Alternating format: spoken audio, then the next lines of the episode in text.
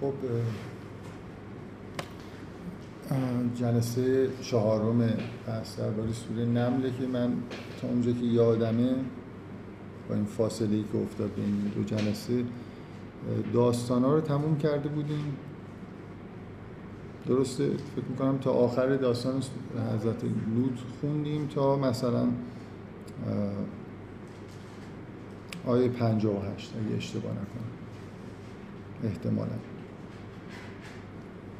که آیه 58 در واقع حالا اگه مقدمه رو بذاریم کنار این بخش داستان ها رو قسمت اول سوره بگیریم از آیه 58 تا پایان سوره در واقع یه جور فصل دوم قسمت دوم سوره است که خب خودش هم داخلش مثلا یه قطعه هایی وجود داره. من مخصوصا به دو نکته می‌خوام در مورد این بخش پایانی سوره قسمت دوم سوره توجهتون رو جلب بکنم. یکی این که این قسمت این آیه 59 که در واقع شروع این قسمت دومه بعد از اینکه داستان حضرت لوط و قومش تموم میشه با این عبارت شروع میشه که قول الحمد لله و سلام علی عباده الذین اصطفى. و آیه انتهای سوره اینه که وقل الحمدلله سیوریکم آیاته فتعرفونه. این تکرار عبارت قل الحمدلله در این آیه و آیه انتهای سوره به این قسمت یه چیز میده دیگه یه هویتی میده. یعنی انگار دقیقا یه چیزی از اینجا شروع شده تا اون آیه هم ادامه پیدا کرده. مثل اینکه یه شما یه علامتی بذارید اینجا یه علامتی هم بذارید آخرش. اگه ادامه پیدا می‌کرد سوره اونجا تموم نشده بودم وجود این دوتا قول الحمدلله که خیلی متعارف نیست. یعنی یه عبارت با تکرار زیاد توی قرآن نیست که بگیم که میشه راحت ازش گذشت.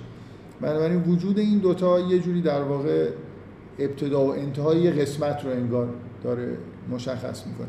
این یه نکته که این قسمت پایانی به دلیل از نظر ادبی به دلیل این الفاظی که در ابتدا و انتهاش به کار رفته شده یه جور یه حسی از انسجام و استقلال پیدا می‌کنه.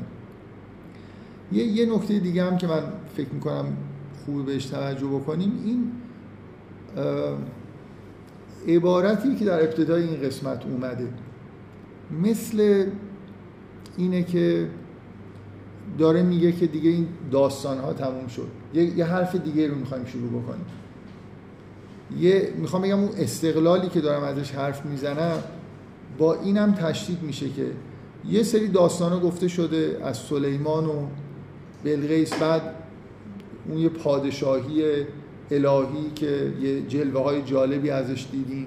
بعدی داستان های وحشتناکی از قدرت نمایی آدم هایی که به گروه در واقع بدکاران تعلق دارن توی مخصوصا تو قوم سمون.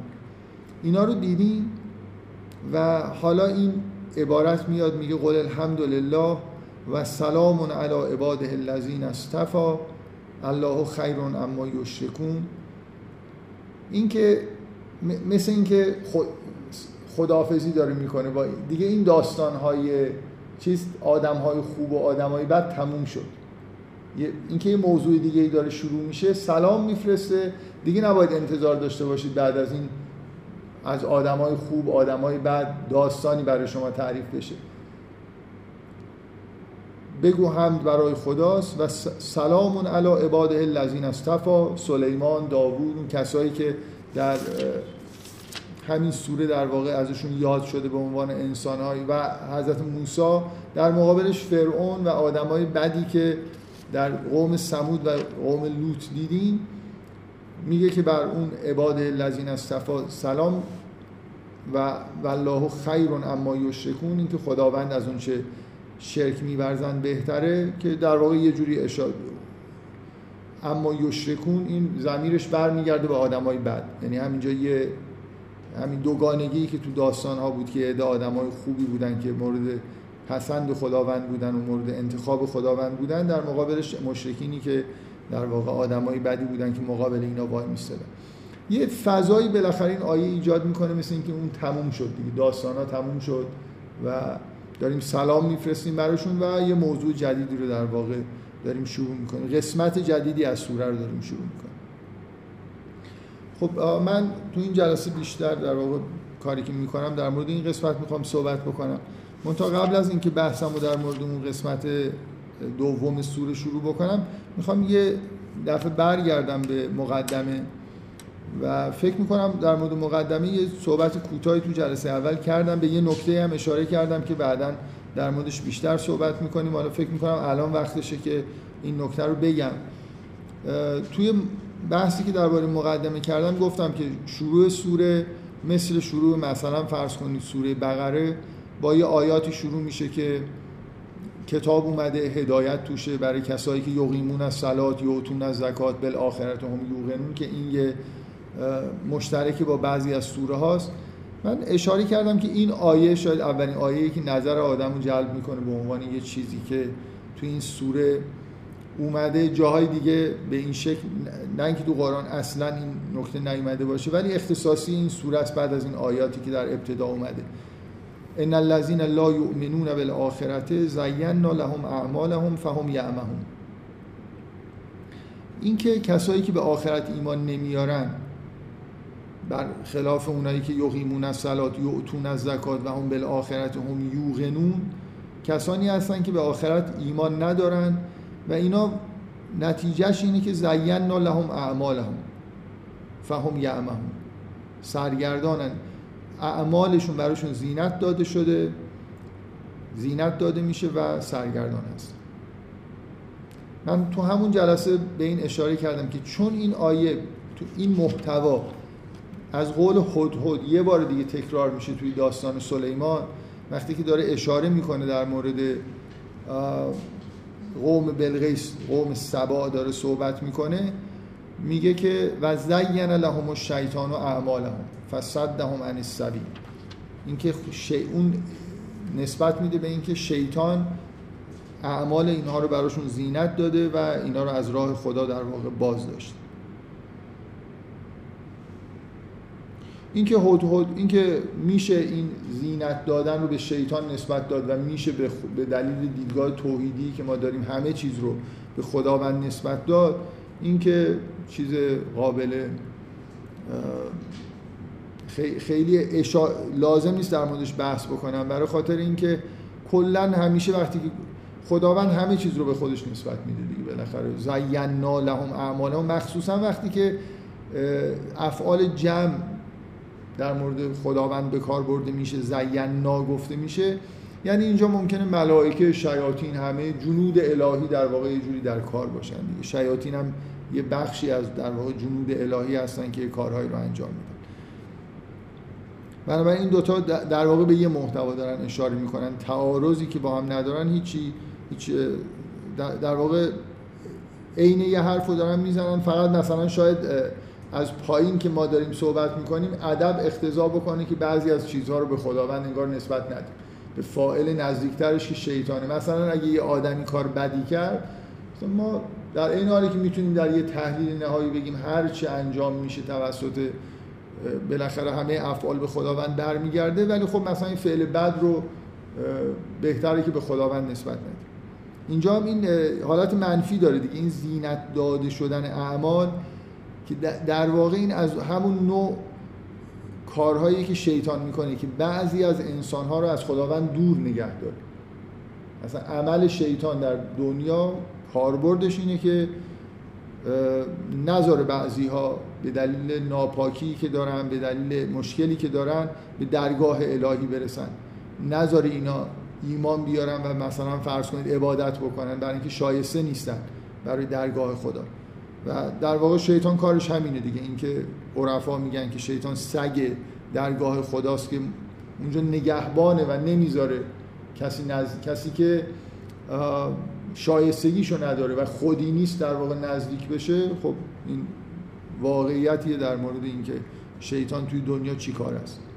نگهبانه که من توی بحثایی که در مورد داستان آفرینش کردم روی این نکته خیلی تاکید کردم که در واقع شیطان یه جوری جلوه اون اسم عزیز و عزت الهیه که مانع از در واقع نزدیک شدن هر کسی به به غیر از مخلصین و کسایی به غیر از اونایی که اخلاص دارن و پاک هستن مانع از این میشه که کسی بهش نزدیک بشه. بنابراین یه همچین موجودی در دنیا باید باشه. به حال این محتوا دوباره تکرار میشه بنابراین هم به دلیل نزدیک بودنش به ابتدای به آیات ابتدایی هم به دلیل تکرارش. نکته ایه که بعد نیست در موردش بحث بکنیم. من می‌خوام فقط همین در مورد این آیه صحبتی بکنم که معنیش چیه که وقتی میگیم کسی که به آخرت ایمان نداره اعمالش زینت داده میشه؟ بعد بحثمون رو در مورد قسمت بعدی سوره در واقع یه جوری ادامه بدیم. مناسبتش هم اینه که قسمت دوم تو این سوره بیشتر متمرکز روی آخرت. روی ایمان داشتن ایمان نداشتن به آخرت. اعتراضی که اونا می‌کنن که مثلا چرا ایمان نمیارن و این حرفا. بنابراین به این دلیل لازمه که به این مقدمه دوباره اشاره بکنیم و برگردیم. در واقع توی مقدمه وقتی که شما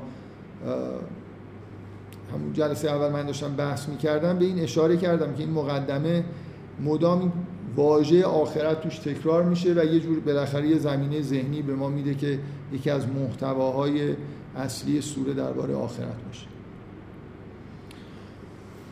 این مسئله زینت پیدا کردن اعمال من از این نظر راحت بحث کردن براش در موردش برای من برای اینکه این بحثایی که در مورد سوره نمل داریم می‌کنیم و بعد از بحثی که درباره سوره هود کردیم و اونم بعد از یونس بود. هر دوتای اونا مخصوصا سوره هود روی این مفهوم اینکه حیات دنیا در, در نظر کسایی که اهل دنیا هستن زینت داده شده تاکید می‌کردن.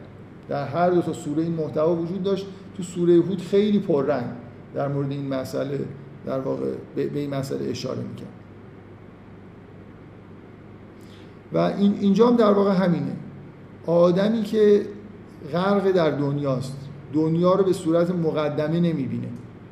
دنیا رو محلی نمی‌بینه که داره آزمایش میشه و قراره که توش یه اعمالی انجام بده که بعدا نتیجهش رو اصلا جای دیگه ای قرار ببینه. این حالت مقدمه بودن دنیا رو نمی‌بینه و داره از همین تو همین دنیا میچره و استفاده می‌کنه و می‌خواد لذت ببره. علاوه بر اینکه دنیا یعنی اون چیزی که در بیرونش هست و ازش داره لذت می‌بره در, در نظرش جلوه می‌کنه و زینت پیدا می‌کنه اعمال خودش هم همین حالت دارن. در واقع اعمالش هم انگار یه جوری جزء همون دنیای زینت داده شده براش هستن. یعنی به دلیل اینکه یه کاری رو انجام میده شاید از نظر تحلیل مثلا روانی بشه اینجوری گفت. وقتی که یه چیزی رو انجام میده و لذت می‌بره یه جور ارزش گذاری بیش از اندازه ای نسبت به اون چیز نسبت به عملی که انجام داده پیدا می‌کنه. خیلی به اصطلاح خوش میشه دیگه خوشحال از این کارهایی که انجام داده. هیچ وقت آدمی که احساس می‌کنه که آخرتی هست. ایمان داره به اینکه آخرتی هست و این دنیایی که ما الان توش هستیم محل آزمایشه. و ما باید سعی کنیم تلاش بکنیم برای اینکه انگار یه چیزی رو بسازیم. اعمالش در نظرش خیلی جالب و فوقالعاده جلوه نمی‌کنن. یعنی اصلا کلا فضای ذهنی همچین آدمی نیست که بشینه تماشا بکنه و اعمال خودش رو مثلا فرض کنید از اعمال خودش هم حتی یه جوری اینکه این کار رو کرده لذت ببره. بیشتر رو به آینده است تا اینکه به گذشته نگاه بکنه. در حالی که آدمایی که اون آینده بینهایت رو در واقع جلوی خودشون نمی‌بینن همیشه اینطوریه که در واقع دارن نسبت به همین چیزهایی که دارن در گذشته انجام دادن قبلا پیش اومده سرگرم همین چیزها هستن. هر چیزی که بهشون لذت بده سرگرمشون می‌کنه به سمتش میرن. در حالی که آدمی که دنیا رو به صورت ابتلا می‌بینه اصولا نیت لذت بردن نداره تو این دنیا. ممکنه لذت ببره ولی اینجوری نیست که اعمالی رو انجام بده برای خاطر اینکه اینا لذت بخشن. حالا آدمای مثلا فرض کنید جامعه های مشرکین برای خودشون یه جشن هایی تدارک می‌دیدن. اینکه اعمالشون در نظرشون جلوه, جلوه داده میشه مخصوصا وقتی اجتماعی باشه. یه روزهایی رو مثلا بیان یه کارهایی بکنن و از این و افتخار کنن به اینکه ما مثلا یه همچین سنت و مراسمی داریم. شرکت کردن توی اینکه هویت به خودشون بدن به دلیل مثلا فرض کنید فلان مراسم قربانی که دارن فلان مراسمی که نمی‌دونم در فلان موقع به یه دلیل موهومی انجام میدن. میان معمولا حالت مثلا فرض کنید اعمالی که حالت کارناوال داره و خوشگذرانی و اینا و خیلی هم در واقع یه جوری نسبت به اینکه یه همچین سنتایی دارن ممکنه حالت غرور پیدا بکنن. اینکه زینت داده میشه براشون اعمالشون این فقط منحصر به اعمال فردی نیست. کلا هر چقدر که عمل اجتماعی تر و دست جمعی باشه این حالت شاید تشدیدم بشه. اینکه هویت یه قومی به دلیل یه مراسمیه که مثلا فرض کنید سالانه انجام میدن یا سر ماه انجام میدن. اینا یه جوری در واقع مثل عبادت ها و قربانی هایی که برای, مش... برای بوت ها می‌کردن اینا چی؟ همراه با یه جور جشن و سرور و اینا معمولا انجام می شده و براشون یه حالت مثلا فرض کنید چه می‌دونم جشن های مربوط به حاصل خیزی یا هر چیزی تو دنیایی که مشرکین در واقع توش بودن و یه همچین مراسم مشرکانه انجام می‌دادن که الان هم این مناسک مشرکانه به نظر می‌رسه تو چند دهه اخیر هی مدام در حال نه تنها در حال اینی که پنهانی یه جوری هی یه جماعت هایی تشکیل میشن که این چیزهای مشابه انجام میدن. کم کم اینطوری شده که وارد فرهنگ رسمی هم داره میشه. یعنی یه نوشته هایی به وجود میاد یه بحثایی میشه که مثلا اینا چقدر خوب بودن و چقدر خوب و دعوت می‌کنن به اینکه همچین کارهایی انجام بدیم. الان به هر حال این به حساب پیگنیسم یعنی همون حال چیزی که ما بهش میگیم شرک کم کم داره چیز پیدا می‌کنه لیترچر پیدا می‌کنه. در حالی که تا چند دهه قبل فکر می‌کنم یه نگاه تحقیرآمیزی نسبت به این دوران شرک و مراسم مشرکان وجود داشت. به در شروع سوره و اشاره به این که ایمان نیاوردن به آخرت آدم به دلیل همین که اعمال زینت پیدا می‌کنن یه جوری انسان رو در واقع دور می‌کنه از خداوند و از توحید دور می‌کنه. اشاره بهش شده بعدا هم در طول سوره. همین گفتم که به حال این نکته رو چون توی جلسه اول گفتم یه تأکیدی روش بکنم که این محتوای مهمیه بالاخره به دلیل جایگاه اون آیه و تکرارش باید بهش توجه بکنیم که یه جوری ادامه همون بحث اینه که نگاه ما به زندگی چجوری باشه. اینکه اعمال رو انجام میدیم که لذت ببریم یا اعمال رو انجام میدیم برای اینکه مثل اینکه احساس می‌کنیم که در اون آزمایشی که قرار احسن عمل رو انجام بدیم در اون آزمایش شرکت کردیم و بنابراین وقتی عمل رو انجام میدیم شما هیچ وقت حسی از اینکه یه آدمی که واقعا ایمان و آخرت داره یقین داره و کارهایی که داره انجام میده با این نیتی که به بهترین وجه ممکن انجام بده چون هیچ وقت نمی‌رسه به اون بهترین وجه ممکن هیچ وقت احساس و غروری نسبت به اعمال خودش نداره. این اصطلاحی که الان به کار می‌برن میگن نارضایتی خلاق فکر می‌کنن. این حس نارضایتی از اعمال و زندگی خودمون که نتیجهش افسردگی و اینا نیست نتیجهش خلاقیته. یعنی اینکه من تا حالا تلاشمو کردم ولی احساس نمی کنم که زندگی که انجام دادم اعمالی که انجام دادم همچین خیلی چیزای جالبی بوده. دوست دارم خلاق بودنش به این معنا که منو میکش این احساس منو میکشونه به اینکه بهتر عمل کنم. سعی کنم که به یه چیز کاملتری برسم. آدمی که توی این جریانی که آزمایشی داره میشه که احسن عمل رو انجام بده نگاهش به اعمال قبل از اعمالی که انجام داده همین جوریه همیشه اگه نماز می‌خونه همیشه متوجه کاستی های عمل خودش هم هست و دوست داره که بهتر و بهتر اعمال خودش رو انجام بده. بفهم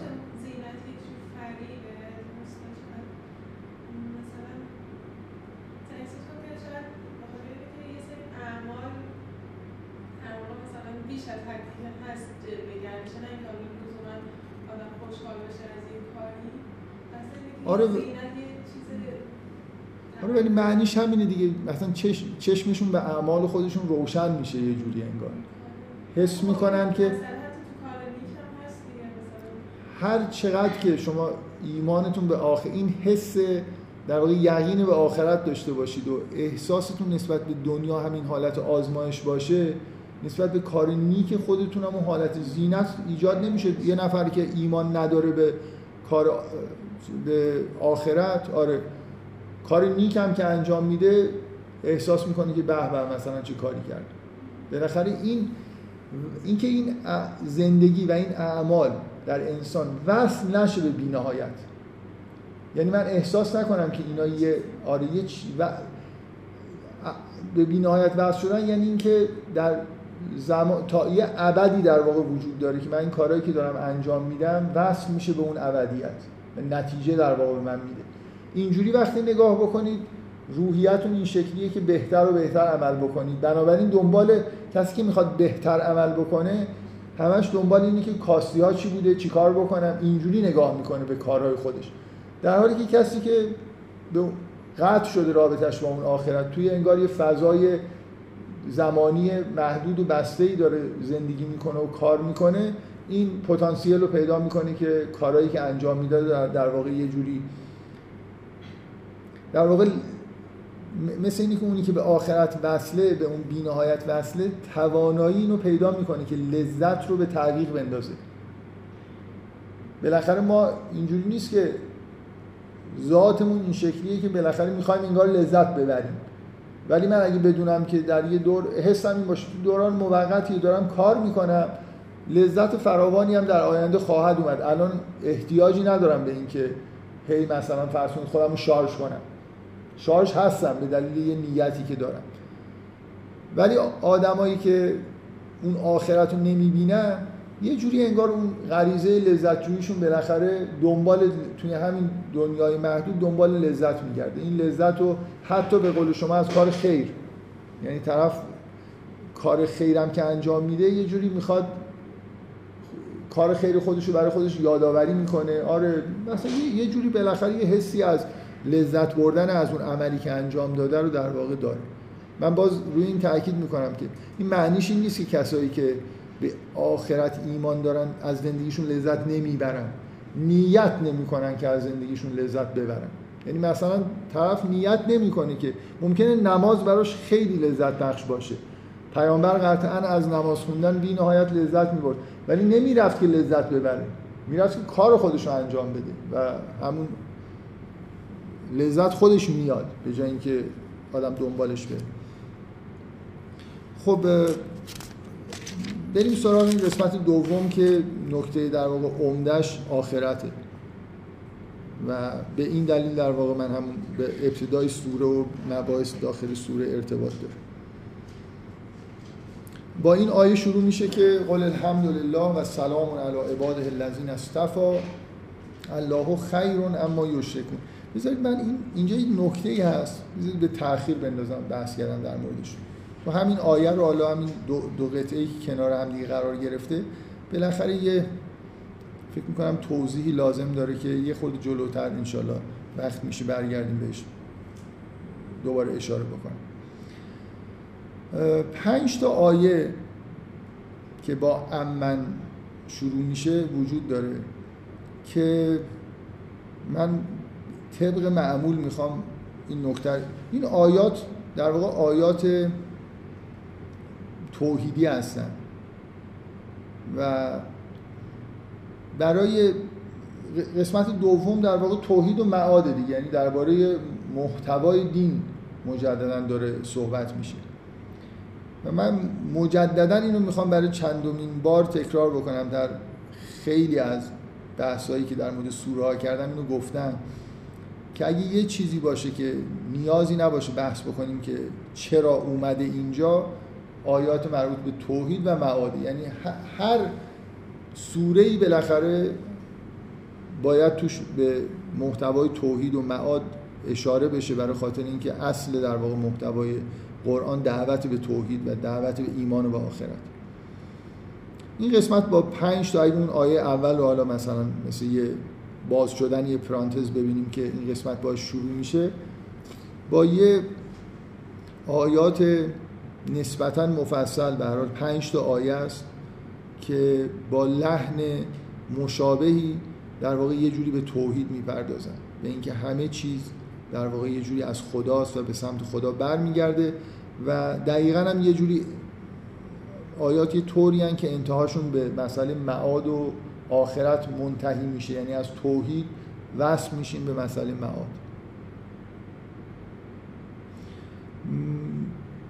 نمی‌دونم من همینجوری فقط می‌تونم به و چهچه کنم که این, این پنج آیه بینهایت آیات قشنگ و جالبی هستن. حالا به دلیل اینکه خب بالاخره در مورد توحیدن سومین آیهشون آیه معروفیه که همه مؤمنین در در مجامع ایمانی که شرکت می‌کنن زیاد اینو میشنون هر وقت که معمولا توی مجامع دینی ما انگار عادت بر اینه که کسایی که مریضن و شفا می‌خوان اینا براشون میگن اما یجیب بخون. این آیه ای که میگه اما یجیب المستر اذا دعا و یکشف السو خب من, من این پنج آیه رو می‌خونم. احتیاجی نمی‌بینم. این در مورد اینکه به قبل و بعدش چه ربطی داره. احتیاج نمی‌بینم صحبت بکنم. در واقع شروع این قسمت دومی که آیات توحیدی این سوره است. فقط خب اینکه توی خود این پنج تا آیه به چه چیزایی داره اشاره میشه رو بحث می‌کنه اولین آیه اینه که امن خلق السماوات و الارض و انزل لکم من السماء ماء فانبتنا به حدائق ذات بهجت ما کان لکم ان تنبتوا شجرها اله مع الله. بل هم قوم یعدلون.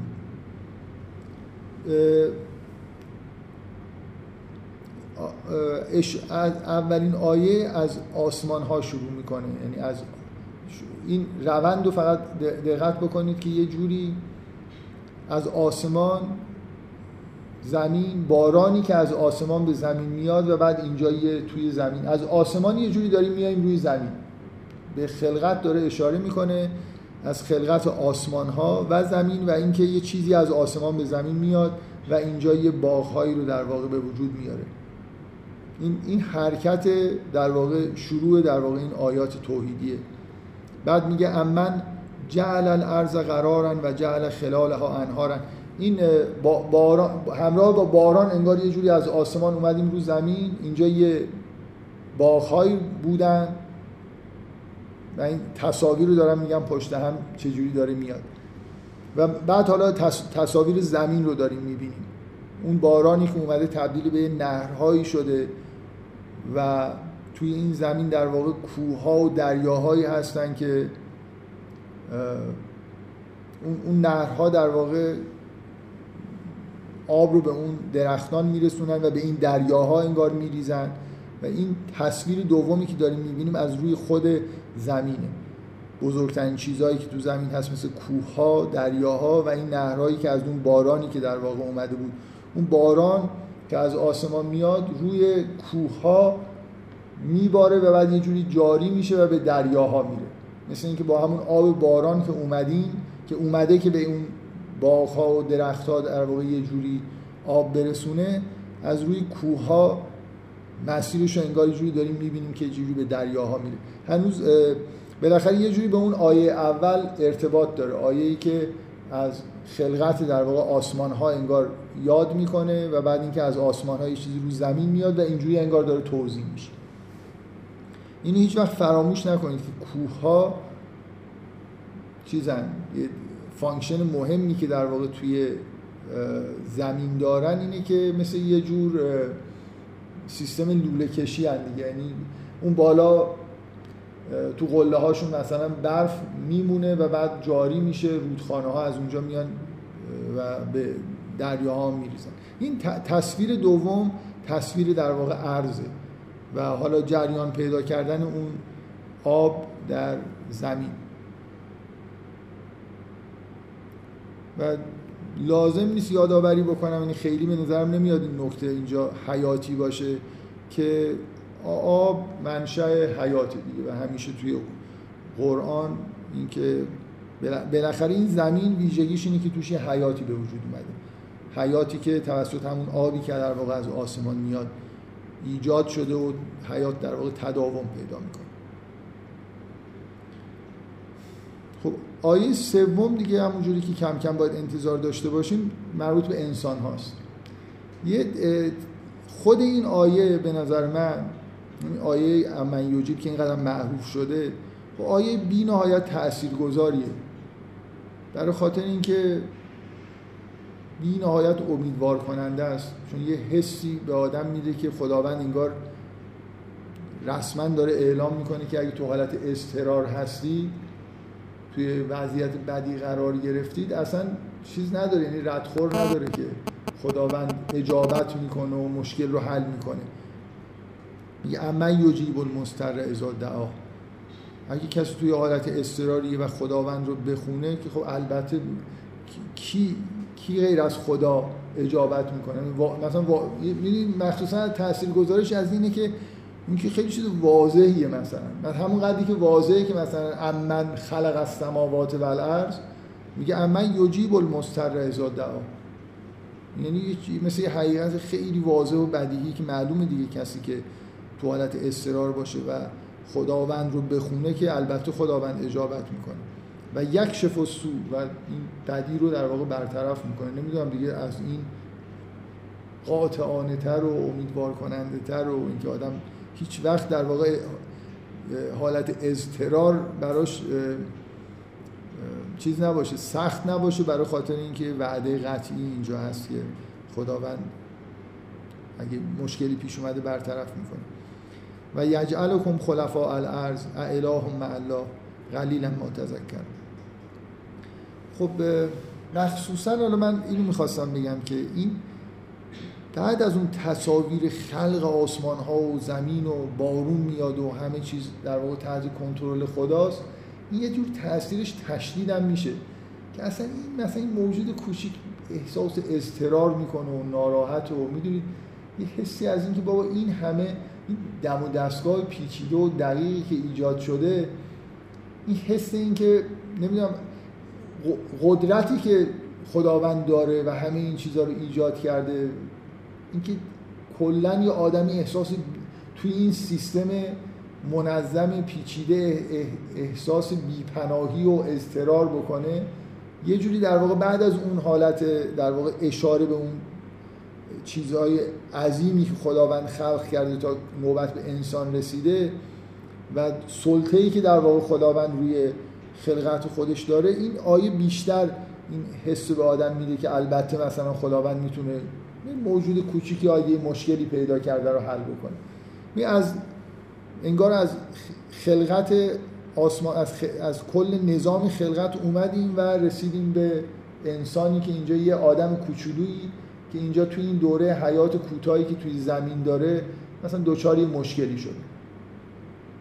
حالا دوباره برمیگردیم. یعنی پنج تا آیه در واقع چیزش اینجوریه که مثل خود خلقت از اون بالا شروع میشه از خلقت یاد می‌کنه به انسان می‌رسیم و بعد دوباره یه جوری آیه ها برمیگرده به سمت بالا. این دیگه این اون نقطه این آیه سوم نقطه حزیز در واقع این سیر ماست.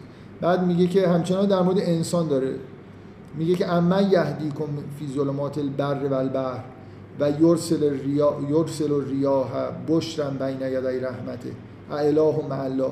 اینکه خداوند اولا این یه شاهدیه بر اینکه خداوند کمک می‌کنه دیگه. اینکه خداوند همین الان در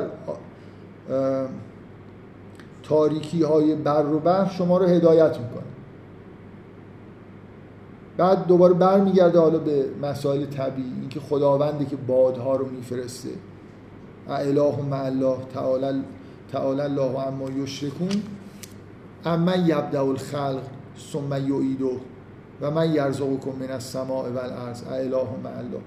این اما خلق اما یبدع الخلق ثم یعیده زمینه رو داره برای بحث معاد آماده می‌کنه دیگه. اصلا یه جوری خودمونم برگشتیم دوباره به خلقت آسمان و زمین و باز این کلمه سما و ارز اینجا تکرار میشه.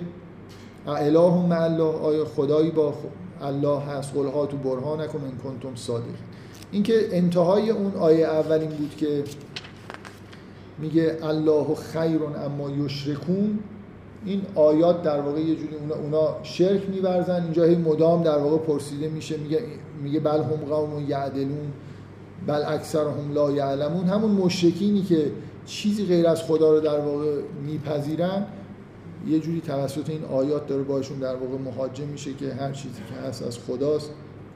به سمت خدا هم برمیگرده و این فقط در طبیعت و نمی‌دونم آسمان و زمین نیست. مشکلات شما رو هم خداوند حل می‌کنه. و با این آیه اما یبدأ الخلق ثم یعیدو این یعیدو در واقع یه جوری اشاره به معاد. از این به بعد یعنی آیات توحید در, در مقابل اون کسایی که شرک میورزن گفته شده می‌رسه به اینجا که از اینجا در واقع یه جوری بحث از, از توحید می‌خوایم صحبت بکنیم. یه, یه قطعه ای این بنابراین این پنج اون یه دونه آیه رو که مثل مقدمه است بذاریم کنار. پنج تا آیه داریم که مستقیما درباره توحیدن. یه قطعه اینجا هست که از یه جایی شروع میشه یه جایی هم به نظر می‌رسه که تموم میشه. حالا من یه خورده نمی‌خواستم از ابتدا اینو بگم ولی کم کم داریم به یه جایی می‌رسیم. کلا ساختار این قسمت دوم پیچیده است. یعنی اینکه خیلی جاهای قرآن این شکلیه که بالاخره یه قطعاتی وجود دارن که یه نکته رو میگن تموم میشه. دیدید که من قبلا توی خیلی جاها گفتم که هی انگار یه بحثی که شروع میشه قسمتیش رو نگه میدارم برای اینکه مثلا دو صفحه بعدتر دوباره انگار توی پرانتز بهشون اشاره میشه. من قبلا در مورد اینکه این نظر ادبی هم سبک جالبی هم اینکه چرا چه چجوری تاثیر می‌ذاره و چرا جالبه یه خورده بحث کردم. اینجا شاید کمتر جایی تو قرآن ببینید که این حالتهایی که بحثا با هم دیگه تداخل می‌کنن. یعنی یه بحثی گفته میشه تموم نمیشه. یه قسمتش میمونه دوباره یه جایی بهش اشاره میشه و یه جور در واقع قطعه ها با هم دیگه مثل یه چیزی که پیچیده میشن توی همدیگه در واقع ظاهر میشن. حالا جلوتر بریم این من شاید بیشتر به این مسئله اشاره بکنم خب این این قسمتی که الان داریم در موردش صحبت می‌کنیم با میشه گفت که این یه قطعه است. من به دلیل به این دلیل لفظی که میگه قل لا یعلم من فی السماوات و الارض. قل اولا این سماوات و ارض که اول امن یوجی بود تکرار میشه اینجا. میگه قل لا یعلم من فی السماوات و الارض الغیب الا الله. و آیه 75 دوباره به این نقطه برمیگرده و ما من غائبت فی السماء و الارض الا فی کتاب مبین. این بنابراین این تکرار یه جوری در واقع این قطعه رو انگار یه تمایزی بهش میده. که کلا در مورد معاد داره صحبت می‌کنه. حرف از غیب هم که می‌زنه اینجا انگار بیشتر متوجه اینه که چون باطن این دنیایی که ما توش هستیم اون چیزی که غیبه در واقع یه چیزی که غیبه معاده. اگه یه نفر چشمش باز بشه حقایقی رو که در آخرت ظهور پیدا می‌کنن و همین الان هم می‌تونه ببینه. بنابراین یکی از مهمترین جلوه های غیب در واقع همین معاده که انگار پشت یه پرده ای قرار گرفته. اون چیزی که من باز این آیه خیلی سریح قرآن که میگه که یوم تبل از سرائر. در مورد آخرت که داره صحبت می‌کنه آخرت جاییه که اون چیزهایی که پنهان بودن آشکار میشه. چیزی به وجود نمیاد انگار. اینا چیزهایی بودن که سرن نهانن و آشکار میشه. قل لا یعلم من فی السماوات و الارض الغیب الا الله و ما یشعرون ایان یبعثون. بل دارک علمهم فی الاخره. بل هم فی شک منها بل هم منها امون میگه که اینا علمشون به آخرت حالا اینکه ادارکه معنیش چیه فکر می‌کنم آره من, نمی‌خوام وارد بحثش بشم. به نظر می‌رسه که چند تا نظر وجود داره. چیزی که به آیه بیشتر مناسبت داره اینه که علمشون نارساست درباره آخرت. بل هم فی شک منها. مثلا شک دارن. بل هم منها امون بلکه کورن و نابینان رو نمی‌بینن.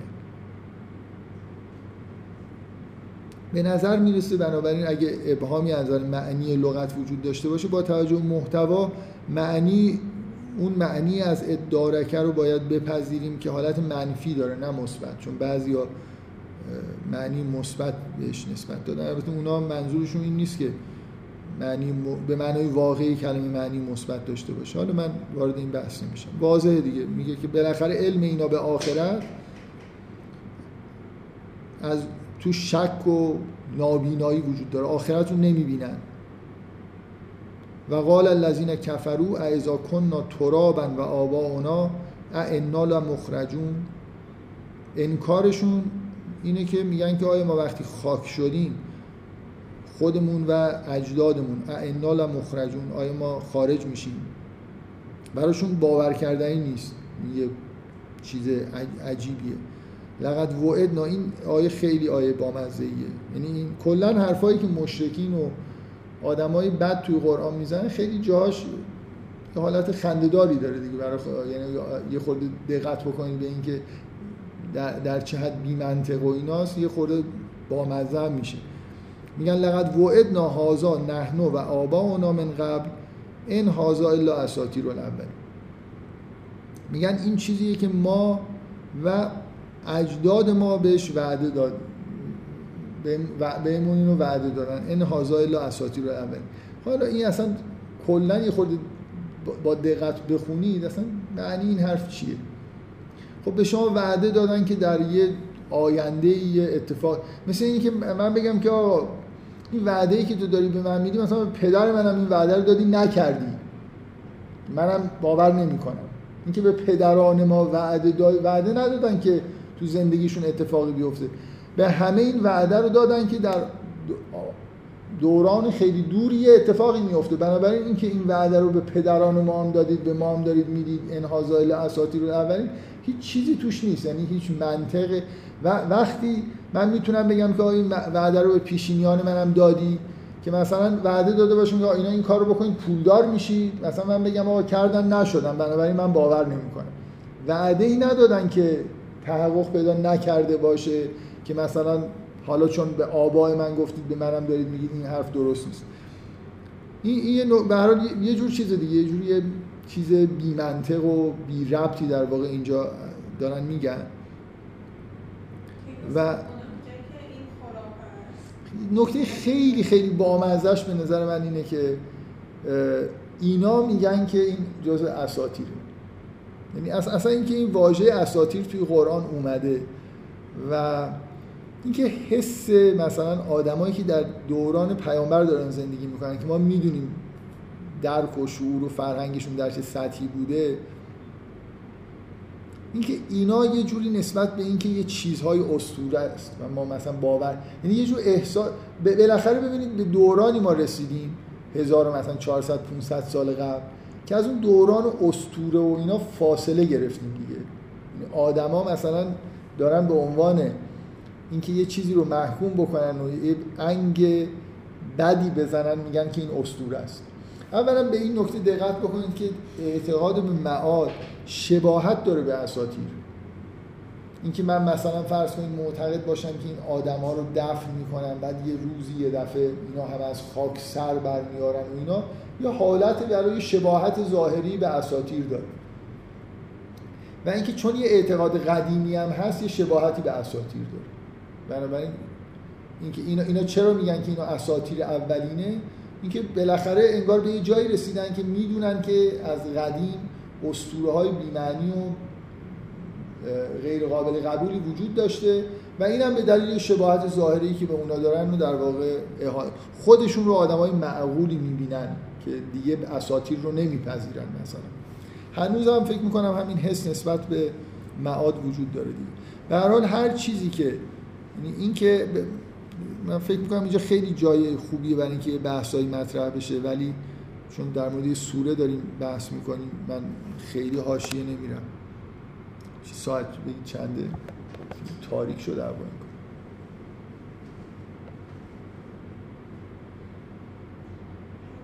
پنج. خب حالا حداقل 20 دقیقه نیم ساعت دیگه بحث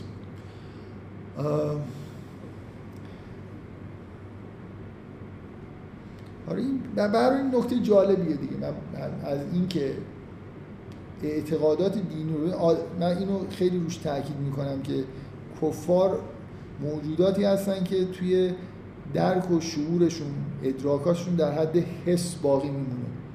بنابراین نمی‌تونن به چیزهای غیبی و چیزهایی که ماورای این ظواهر هست ایمان بیارن. اعتقاد پیدا بکنن به معنای واقعی. این مسئله نیست که به کفار زمان پیغمبر مربوط باشه. همین الان هم همین جوریه. و بعد چیزای این شکلی اعتقادات به یه چیزهای غیبی به دلیل درسته که نمی‌تونن ایمان بیارن به دلیل اینکه خودشون در واقع مشکل ادراکی دارن. و نه فقط ایمان نمیارن به نظرشون این چیزا مسخره میاد.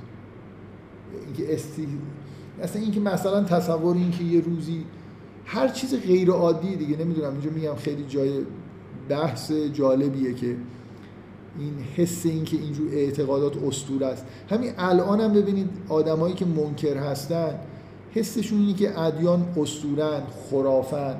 نمی‌تونن فرق بذارن یعنی هر چیزی که غیر حسی باشه و مشهود نباشه براشون توی یه box میفته نمی‌تونن بفهمن که فرق مثلا فرض کنید این اعتقاد با اسطوره و خرافه چیه. هر چیز اون شکلی.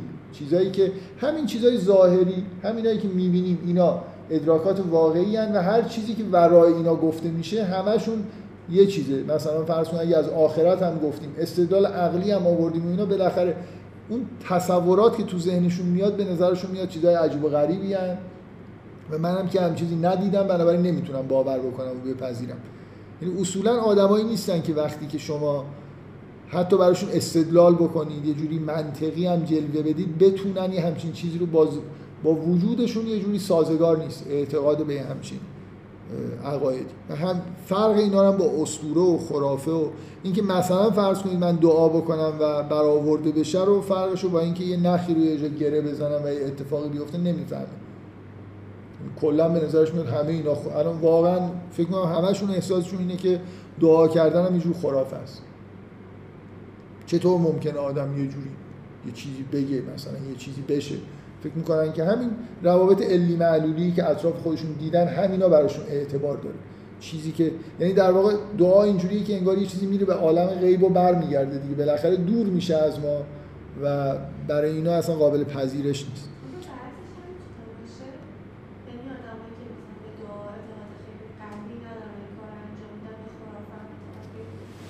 آره اینکه اینکه دقیقا توی محیط دینی که بالاخره کفر وجود داره دیگه.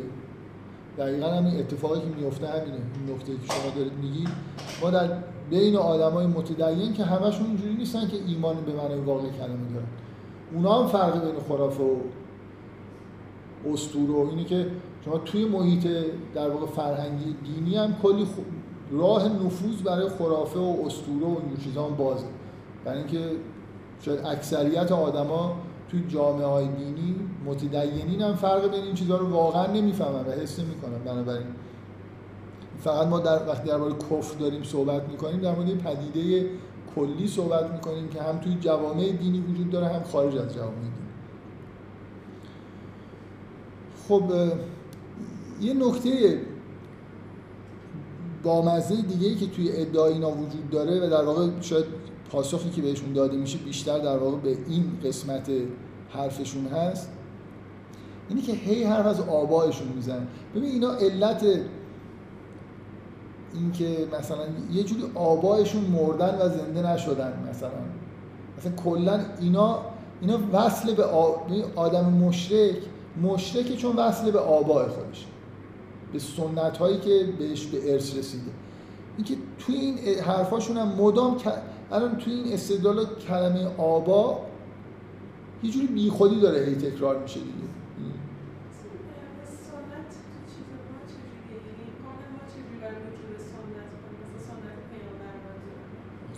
من سنت که میگم منظورم اتفاقا خیلی باید هی مرتب اینو تکرار بکنم که سنت منظور یعنی یه چیزی که از اجداد من به من رسیده و من بدون فکر مثلا یه جوری توی جامعه هست و میپذیرم. سنت پیامبر سنت پیامبر خب خوبه دیگه. یعنی بالاخره سنت خوب داریم سنت بد داریم. من سنت پیامبر سنتی که از پیامبر اومده خب این خیلی چیز خوبیه که ما باید دنبالش باشیم کشفش بکنیم و مثلا بهش. ربطی به این حرفی که من می‌زنم آدم های سنتی شاید واقعا این کلمه رو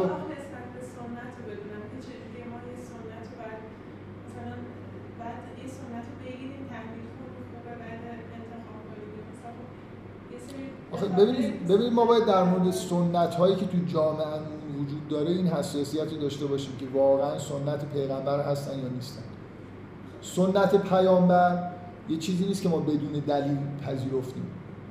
بنابراین گرایش مثلا به اینکه من از سنت از پیامبر تبعیت بکنم این مشمول این نمیشه که من انگاری آدم سنتی هستم همینجوری بی دلیل دارم از آبا. ولی اگه من الان اینجا به دنیا اومدم یه چیزهایی به عنوان سنت دینی اینجا وجود داره. همه رو کمپلت بپذیرم. از نظر عملی که انجام دادم شبیه همین آدمایی هستن که یه جایی بودم و شرک رو میپذیرفتن. من باید حساس باشم ببینم واقعا این سنت پیغمبره. این کاری که الان توی مثلا فرض کنید ایران داره انجام میشه این از پیامبر اومده از اماما اومده یا نه خودمون یه چیزایی اختراع کردیم. اکثریت آدمایی که تو همین جامعه دارن زندگی می‌کنن و ظاهرا متدینن همه چیزو بدون دلیل پذیرفتن. و همه چیز به نظرشون میاد. حالا تحت پوشش که علکی فکر می‌کنن که این سنت پیغمبر ولی واقعا نیست. شما هر جای دنیا به دنیا اومده باشید این م... اینو باید حل کنید. یعنی چیزهایی که از اجدادتون می‌رسه تو جامعه مستقره توش غلط و درست هست. باید اینا رو از هم جدا بکنید. یعنی باید این خوشیاری رو نسبت به این سنت های موروسی داشته باشید.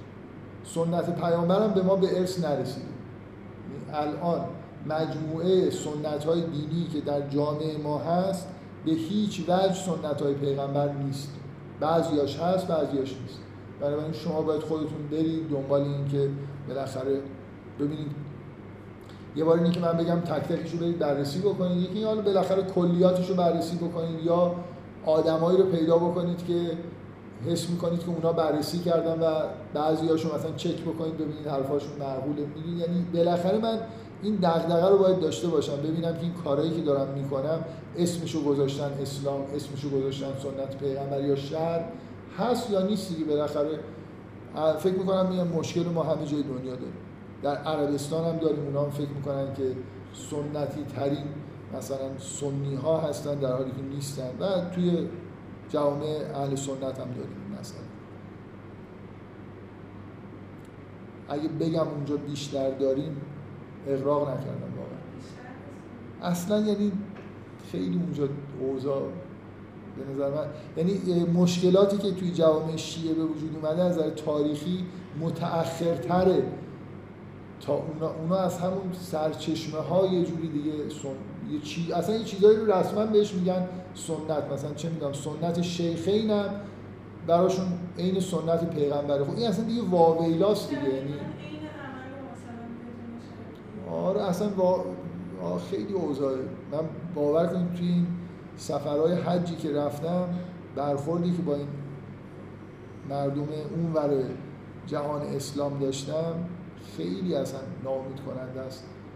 من حس می‌کنم ممکنه تو ایران بشه یه اصلاحاتی انجام داد. اونا خیلی دور از اینن که بشه بهشون گفت این این کارهایی که می‌کنید اشتباهه این یعنی اصلا چنان دوگمن و یه چیزایی رو قطعا پذیرفتن و فکر نمی‌کنن بهش.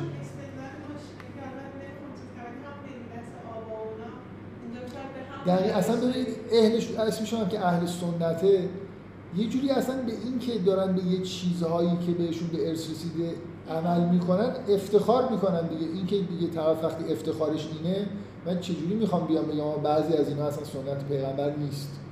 خیلی این حالت به اصطلاح سنتی بودن توی اونا رسمی تر و قوی تر بگذاریم حالا.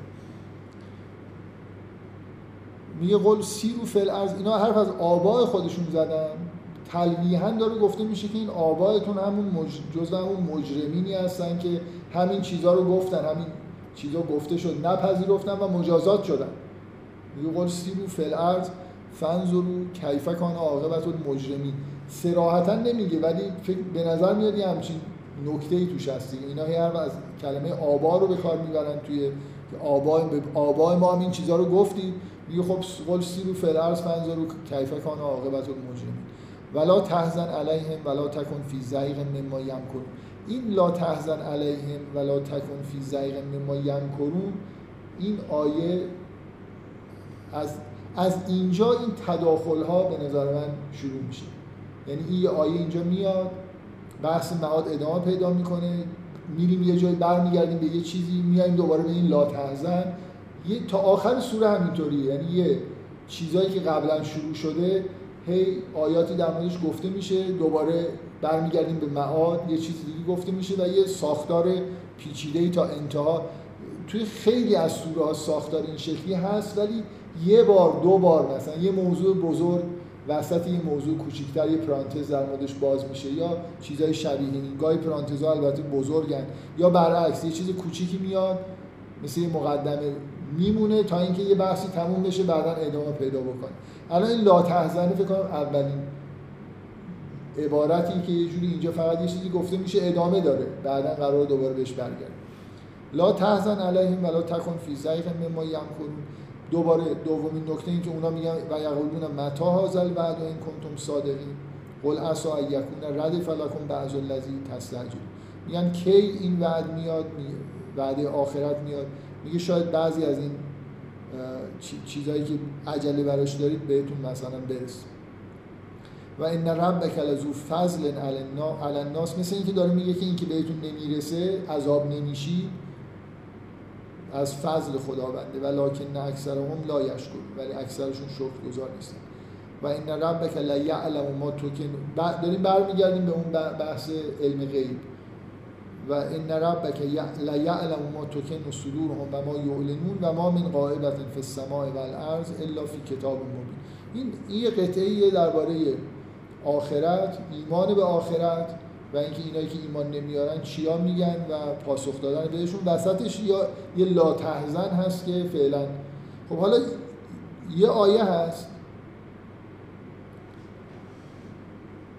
میگه ان هذا القرآن یغص علی بنی اسرائیل. این این ادامه داستان سلیمان مثلا میگم این اینکه از اینجا اینطوریه اینکه یه لحظه برمیگردیم به اینکه اینکه ان هذا القرآن یغص علی بنی اسرائیل اکثر الذین هم فی اختلافون به چی داره اشاره می‌کنه؟ به داستان سلیمان و انه لهدم و رحمت للمؤمنین. و اینکه این قرآن اینکه نه اینکه اینجا جا نداشته باشه این حرف زده بشه. ولی واقعا چون داستان سلیمان اومده مثلا اینجوری می‌خوام بگم.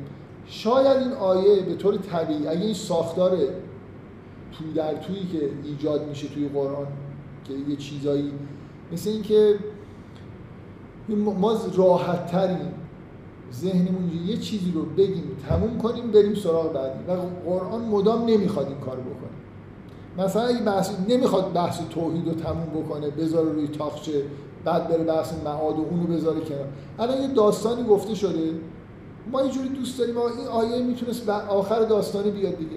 که ان هازل یه سری داستان ها گفته شد مخصوصا داستان سلیمان که اتفاقا جز اختلاف در واقع مسائل مورد اختلاف بنی اسرائیل.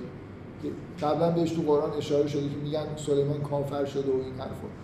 مثلا شخصیت سلیمان شخصیت بحث برانگیزیه در تورات. میگه این نهاز القرآن این می‌تونه آخر داستان سلیمان تموم میشه یا مجموعه داستان بگه این نهاز القرآن یغص علی بنی اسرائیل اکثر الذی هم فیه یختلفون و خیالمون راحت بشه داستانامون تموم شد ولی به نظر میاد این آیه یه جوری اشاره به همون داستان ها داره ولی اینجا اومد. و انه لهدم و رحمت للمؤمن.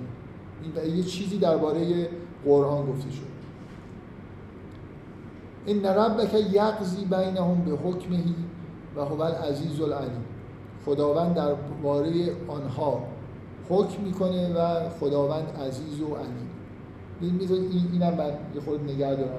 یه دونه آیه رو. میشه میشه لازم نیست چیزی بگم برای خاطر اینکه به معاد و اینا ربط داره بگم که بحث معاده. ولی فکر می‌کنم بعد نیست یه خورده بعدا در موردش صحبت کنم. خب این قطعه ای که بعدم میاد فکر می‌کنم چهار تا آیه ادامه اون لا اونا یه ادعاهایی می‌کنن بر علیه توحید و معاد که به پیامبر یه اشاره کرد که لا تحزن. میگه فتوکل علی الله انک. این واقعا من حسم اینه که این این سوره رو ما دوست داریم الان این آیا رو قشنگ جابجا کنیم چهار پنج تا چیز خوب درست کنیم بعد بخونیم بگیم به. اینجوری یه خورده برامون سخته که الان این لا رو بیارید اول این فتوکل علی الله بذارید خوبه دیگه یه قصه خیلی قشنگ و ترتمیزیه از یه جای شروع میشه ولی اینجوری متاسفانه اینجوری فتوکل علی الله انک علی الحق المبین. انک لا تسمع الموت ولا تسمع الصم الدعا اذا ولوا مدبرین و ما انت به هاد الام یعنی زلالتهم ان تسمع الا من یؤمن به آیاتنا فهم مسلم میگه که به خدا توکل کن. تو بر حقی. انک لا تسمع الموت ولا تسمع الصم الدعا تو نمی‌تونی کسی که مرده و یا کره کوره چیزی بهش بشنو بهش پیام برسونی. و ما انت به حادل ام یعنی وقتی کوره نمی‌تونی از گمراهی نجاتش بدی. تو فقط می‌تونی کسایی که ایمان میارن به آیاتنا و مسلم هستن رو در واقع بهشون یه چیزایی رو گوششون برسون بقیه انگار اصلا گوش ندارن گوششون بسته است. خب یه ساعت بیشتر نشد. من یه خورده فکر کنم جلسه یه ساعت ده دقیقه داشتیم یه ساعتی کمه ولی به نظرم میاد وقت اذان شد. بذارید ادامه بدیم. حالا ده دقیقه دیگه مثلا صحبت کنم انشالله که روی اذان نمیفته میگه خب اینا که همون چیز در در واقع یه جور روی سخن مستقیما با پیامبر پیامبری که همیشه در واقع در مقابل ادعاهای مشرکین. نکته ای که هست اینه که یه آدمی مثل پیامبر به غیر از اینکه بی نهایت مردم رو دوست داره یعنی دل رعوف و رحیمی داره اقوام نزدیکش دوستانش مردم مشرکن این از یه طرف که بی نهایت به علاقمنده. بعدم اینکه بینشش در حدیه که عاقبت وحشتناک اینا رو می‌بینه. مثل اینکه شما یه که از نزدیکانتون رو انگار می‌بینید که داره شعله ور و داره میسوزه. اینه که معلومه که حزن برای پیامبر داره وقتی که میگه و اینا گوش نمیدن.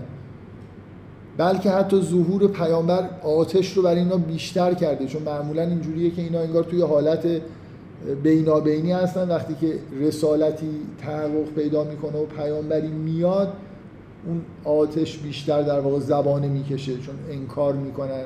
و حتی ممکنه هر لحظه عذاب براشون واقع بشه که در مورد زمان در زمان پیامبر اون عذاب به صورت همین جنگ هایی که اینا توش کشته می شدن به یه معنای واقع شد به یه معنای ملایم تری عذابایی که برای اقوام پیشین بود گزینشی نبود یه جوری همه یه دفعه نابود می شدن ولی اینا سرانشون خیلی هاشون یه عده‌ای تو این جنگا کشته شدن ولی نهایتا به یه حالت بینابینی رسیدن. یعنی از یه جایی به بعد بالاخره به ظاهر ایمان آوردن. این که می‌خوام بگم یعنی این دلداری هایی که به پیامبر داده میشه پیامبر بالاخره دلش گرفته دیگه. از اینکه یه چیز واضحی رو میگه اینا گوش نمیدن در آتشن این بهشون علاقه داره و به هیچ راهی انگار پیدا نمی‌کنه برای اینکه این سخن حق رو به دل اینا در واقع برسونه.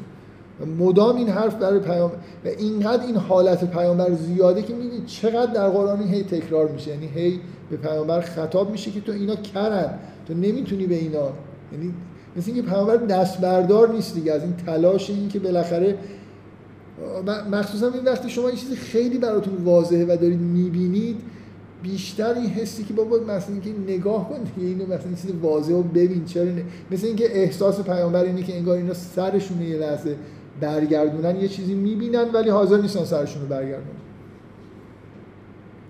واقعا شاید عمق اون فاجعه ای که برای آدمی اتفاق میفته که اصلا ادراکاتش از بین میره یعنی زمینه ای برای ایمان به غیب دیگه در وجودش نیست نه به توحید نه به آخرت. که اینه که مدام به پیامبر داره تذکر داده میشه که اینا دیگه از به یه جای بدی رسیدن. مثل اینکه آدم نباید پیامبر نباید با خودش مقایسه کنه فکر کنه اینا در آستانه اینن که یه چیز واضحی رو ببینن.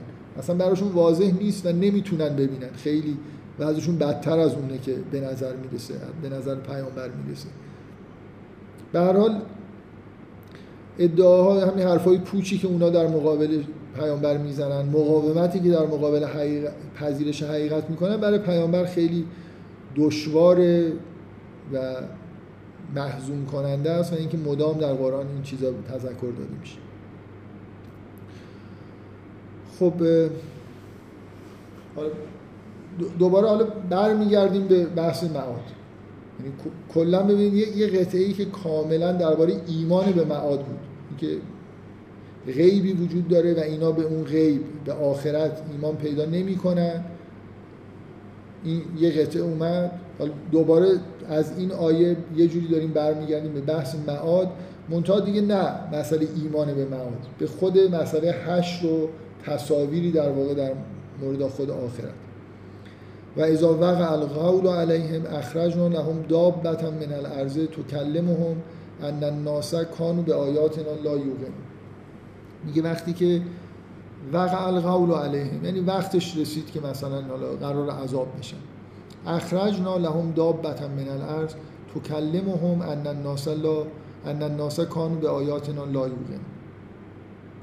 میگه یه جنبنده ای رو از زمین برمیاریم که با اینا تکلم بکنه. ان الناس کانو به آیاتنا لا یوقن. ها میگن یعنی این رو بگه. ولی خیلی آیه مشخص نیست. منظور این باشه که کلامی که اون جنبنده میگه اینه که ان الناس کانو به آیاتنا لا یوقن. فکر می‌کنم از این آیه این بر نمیاد. حالا خیلی نکته مهمی نیست. نکته مهمی که در موردش باید بحث بکنیم نمی‌دونم و قرار نیست بحث بکنیم یعنی من بحث نمی کنم اینه که این ماجرای دابت الارض دابت اخرجنا لهم دابت من الارض چیه؟ من تصورم این بود که وارد یه همچین بحثی نشم. یه نگاهی به المیزان کردم دیدم ایشون هم نوشته که ما وارد این بحث نمیشیم. خیلی خوشحال شدم که چون نه اینکه ایشون وارد ایشون میگه اصلا این جزء رازهاست دیگه. یعنی قرار اگه قرار بود که مثلا توضیح داده بشه که یعنی چی یه جوری مثلا یه اشاره بیشتری می‌شد. گاهی در قرآن اینجوریه که یه چیز راز آلودی بهش اشاره میشه. بیشتر از این هم باز نمیشه. یه واقعی اتفاق میفته در مثلا آخرت. حالا اینکه این واقعه چه جوریه کیفیتش چیه فقط یه همچین چیزی هست. اینکه دابتا من الارض انسان هست یا نیست. خورده خلاف فقط من در, در یه حد یه چیزایی که به نظرم می‌رسه بد نیست در موردش صحبت بکنیم که چون بحث من بیشتر درباره انسجام سوره و ایناست بعضی از این جزئیات رو فکر می‌کنم واقعا باید ازش رد بشه. یعنی دخلی به اون موضوع انسجام نداره. الان واضحه که ما برگشتیم داریم در اینجا داره در مورد آخرت صحبت میشه. ابهامی وجود نداره که موضوع بحث چیه با قبل و بعد خودش چه ربطی داره.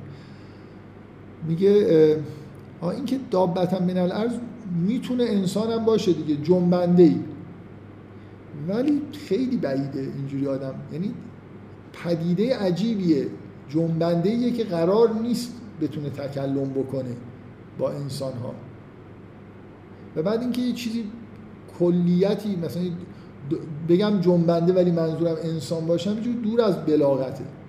به نظر میاد حالا یه چیزی یه چیز مبهمی معلوم نیست چیه. جانداری در زمین پیدا میشه تو کلمه هم.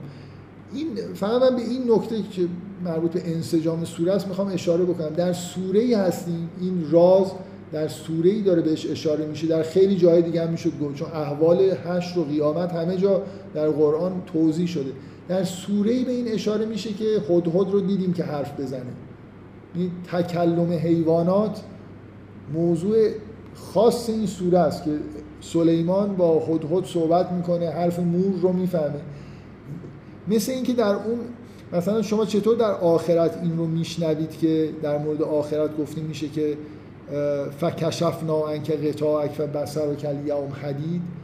اینکه چیزهای انگار چشم آدم ممکنه چیزهایی رو در واقع ببینه. وقتی به حشر رسیدیم به آخرت نزدیک شدیم یا در خود آخرت که بر ما پوشیده است. شاید این مثل, مثل یه چیز دیگه مثل یه جایی که آدم ها هم انگار تکلم یه جنبنده غیر از انسان رو دارن در واقع می‌فهمن. تحولی بالاخره ایجاد شده مثل جز نشانه های آخرت دیگه. الان تا یه جایی پیامبران و صالحینن که ممکنه به جایی برسن که تکل... بتونن با جنبنده غیر از انسان تکلم بکنن. ولی اینجا به طور استثنایی جنبنده ای هست که تکلم می‌کنه با انسان ها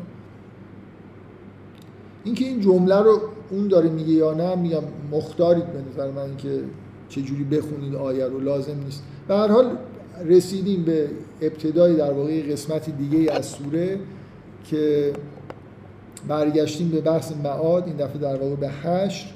و این آیه یه ارتباطی که با محتوای این سوره داره اینه که به اون تصویر رازآمیزی در مورد نشانه های آخرت داره اشاره می‌کنه که بارها نشانه های هشت رو روز قیامت و اینا در قرآن هست. اینجا اختصاصا به اون نشانه ای داره اشاره می‌کنه که به تکلم در واقع جنبندگان غیر از انسان ارتباط داره که با این سوره هماهنگی داره. فکر کنم اون یک ساعت و ده دقیقه چیزه کوتاهترین جلسه ممکن نیست بنابراین می‌تونیم الان جلسه رو تموم بکنیم. انشالله حالا من نمی‌دونم از هفته آینده جامون عوض بشه زمان رو عوض بکنیم. برای من دارم سعی می‌کنم دیگه تعطیلی ادامه پیدا نکنه ولی اینکه طول کشیده این مسئله تعیین جا انشالله که من فکر می‌کنم یه جلسه دیگه درباره سوره نم بحث کنیم تموم میشه میشه